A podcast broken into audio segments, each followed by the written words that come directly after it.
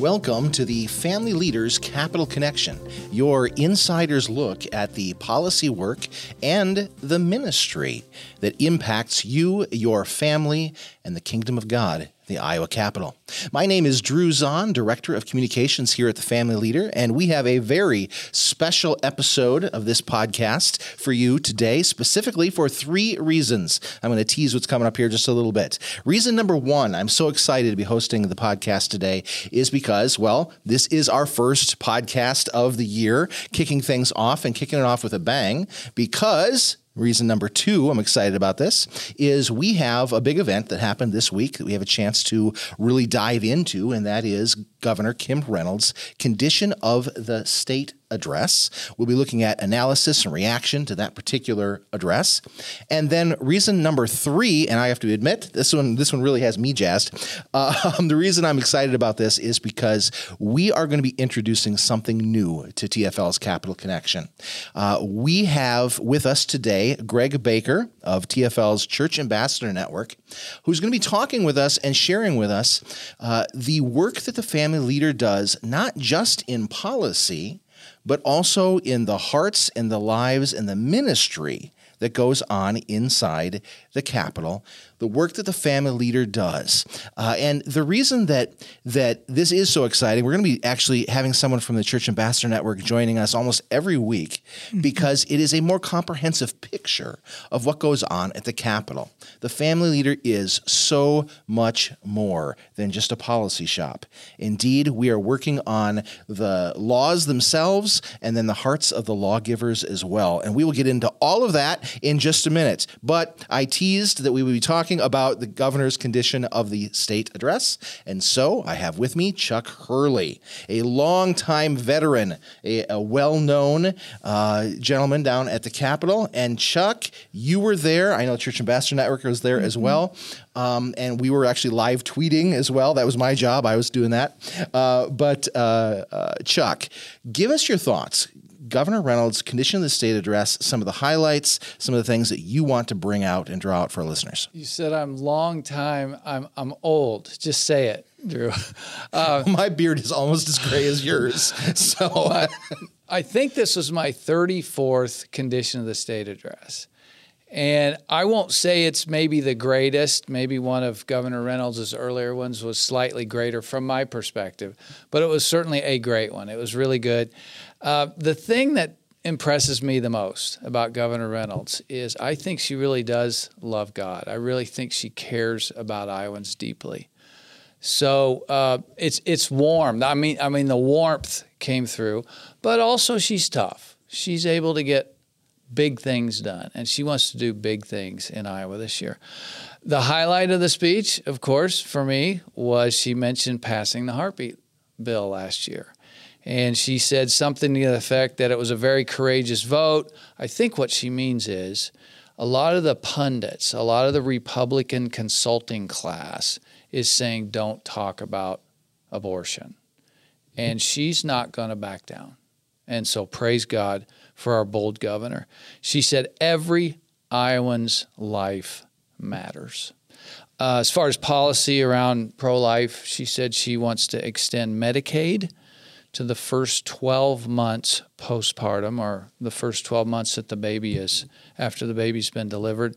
And that would help some poor moms uh, perhaps choose life. So um, she also mentioned something that I think Greg might want to opine on more. She wants to implement something she's calling Thrive Iowa, uh, connecting needy Iowans with faith based help and so on. So, anyway, I would just say, I'm I pinch myself that we have this good and godly and strong of a governor. You mentioned the uh, the heartbeat bill, and many of our uh, listeners, those who were at the Family Leadership Summit uh, over the summer, got to see that bill signed live in person. And I know for many people that was just a, a powerful and moving moment. Mm-hmm. So yeah, it's so good to see life highlighted that way. I know that when you look at the um, the state news media, there was another element of her address that is getting a lot of attention, and that is uh, her emphasis on uh, bringing Iowa teacher pay mm-hmm. up. You want to just summarize that because that was for, for people who haven't caught, haven't read the Des Moines Register, seen KCCI lately. Why why this was a, a, a big piece of news. Yeah, she has a rather aggressive spending measure to raise uh, starting salaries to fifty thousand. If you add in benefits, you're at seventy plus thousand, and that's for an eight and a half month a year job when you take out spring break and Christmas vacation. So that's a pretty hefty salary, and that should attract people to the profession that maybe are thinking I can make more money elsewhere. I am of the deep conviction that teaching should be a calling and not a moneymaker. Uh, so it didn't strike me the same way maybe it struck others. But yeah, it's pretty aggressive. I think uh, just you know my work is in communications, sometimes public relations.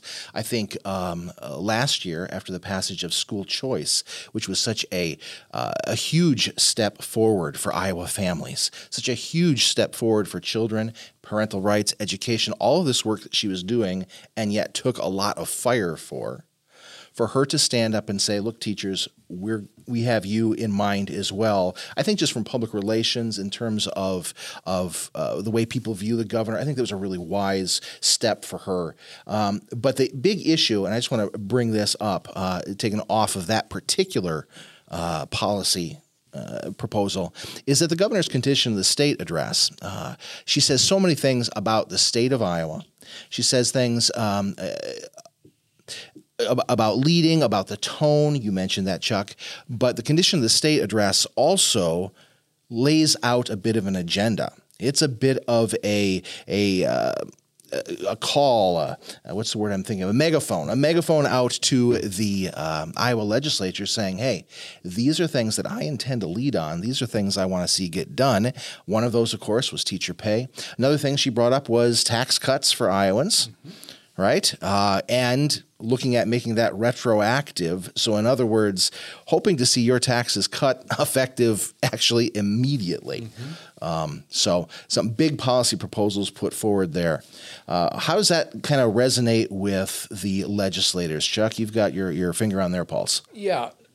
I think the good hearted, good willed legislators absolutely love Kim Reynolds. Uh, there's a few that maybe um, think she's too bold. She she uh, is trying to dictate too much to the legislature. They're the lawmaking body. She's the executive. But I think most people like a strong leader, and so I, I think she'll do great. I think the legislature. I'm sure the legislative leaders talked to her before the condition of the state address so that they were not surprised and they would not come out opposed to any of these big ticket items. So, moving forward, Chuck, uh, I want to talk just a, for a few moments about your role uh, as a representative of the family leader, what you're going to be doing uh, in the next coming months of the Iowa legislature. Well, this week was absolutely fabulous. I know we had a snow day, but I've had probably as many or more conversations with legislative leaders uh, chairman, and so on this week as maybe I ever have. Uh, our priorities are moving forward. So I'm I'm absolutely thrilled. Our role is to help encourage legislators to consider things that we think would honor God and bless families. Uh, our job is to react to their ideas. Our job is to do research and help with messaging and work on amendments and go to subcommittees and testify and blah, blah, blah, blah. So we've got plenty to do, and we've got a pretty aggressive agenda that I can go into today or maybe next week. But life, religious liberty, education, uh, stopping pornography from being so easily accessible by minors. So we've got a lot to do.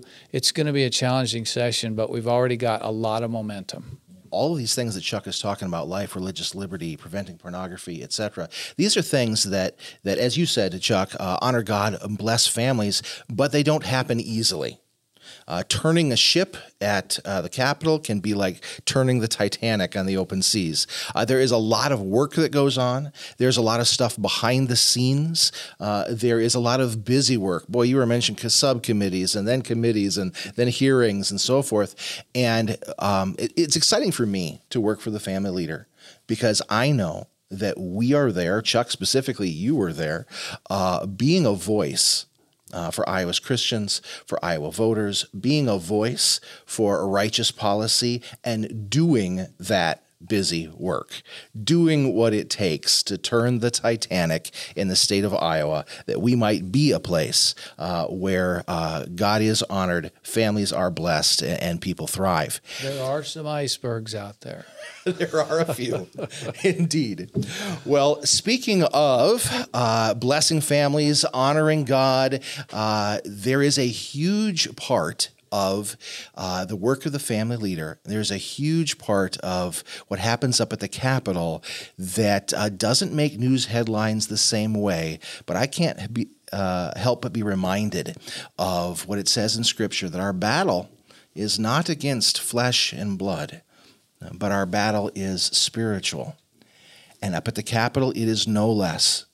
And Greg Baker, who is here with us as well, he's been quiet on the mic so far, but I'm going to turn it over in a second.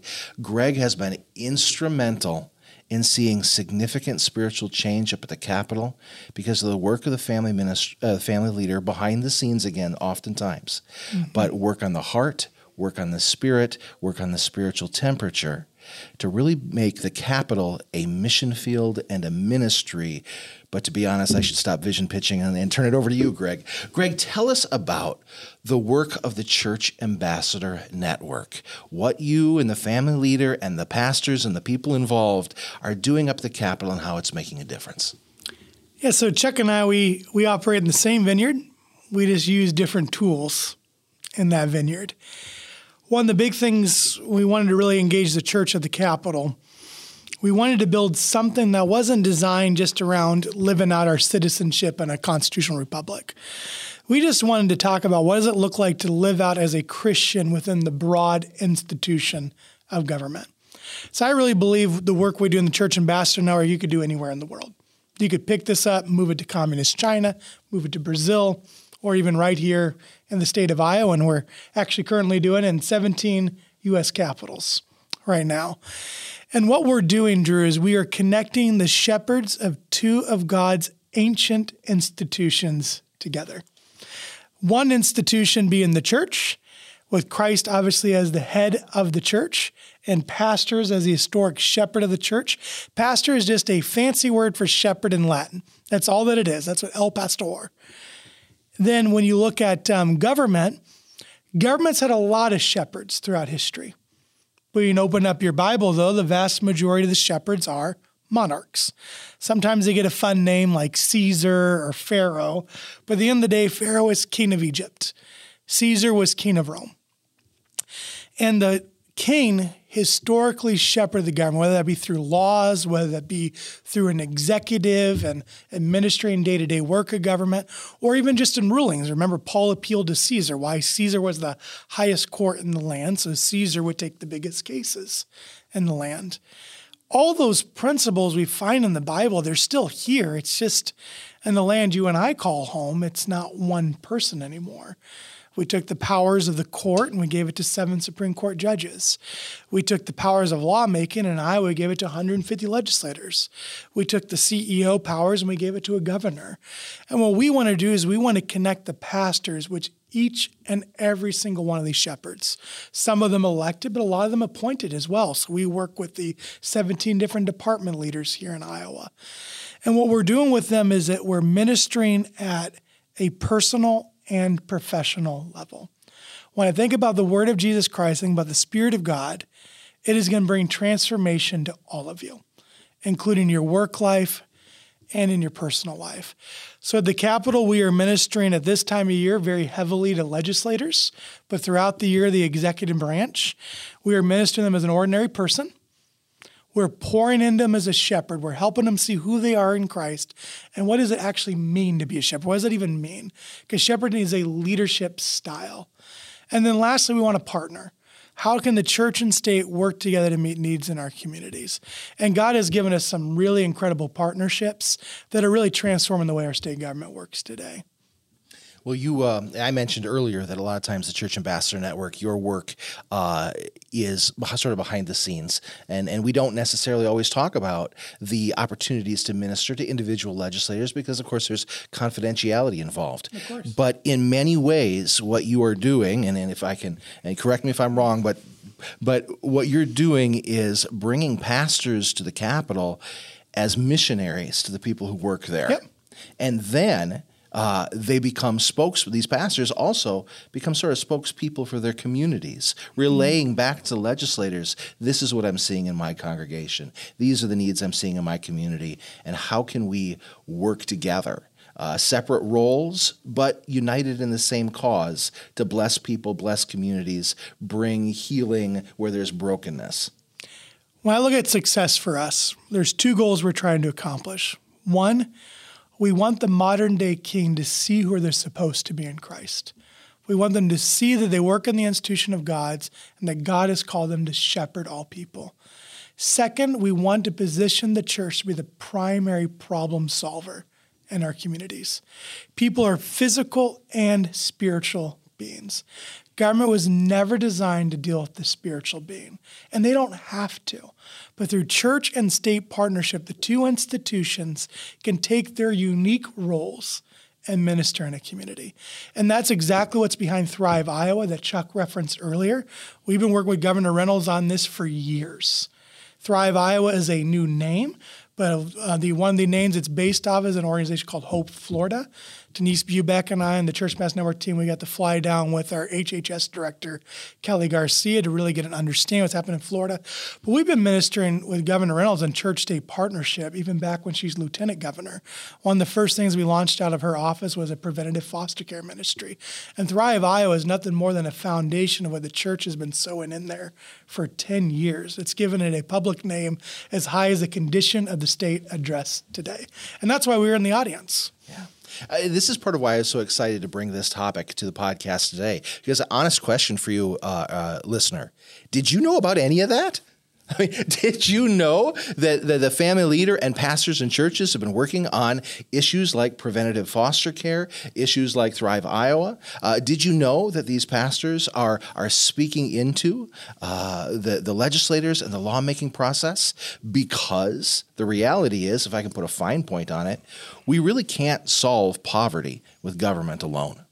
We can't solve broken families with government alone. The opioid crisis, mental health crisis, foster care. Government cannot solve these problems all by themselves because, as you said, uh, Greg, uh, people uh, are, and the people and their needs, they're not just physical and they're not just legal.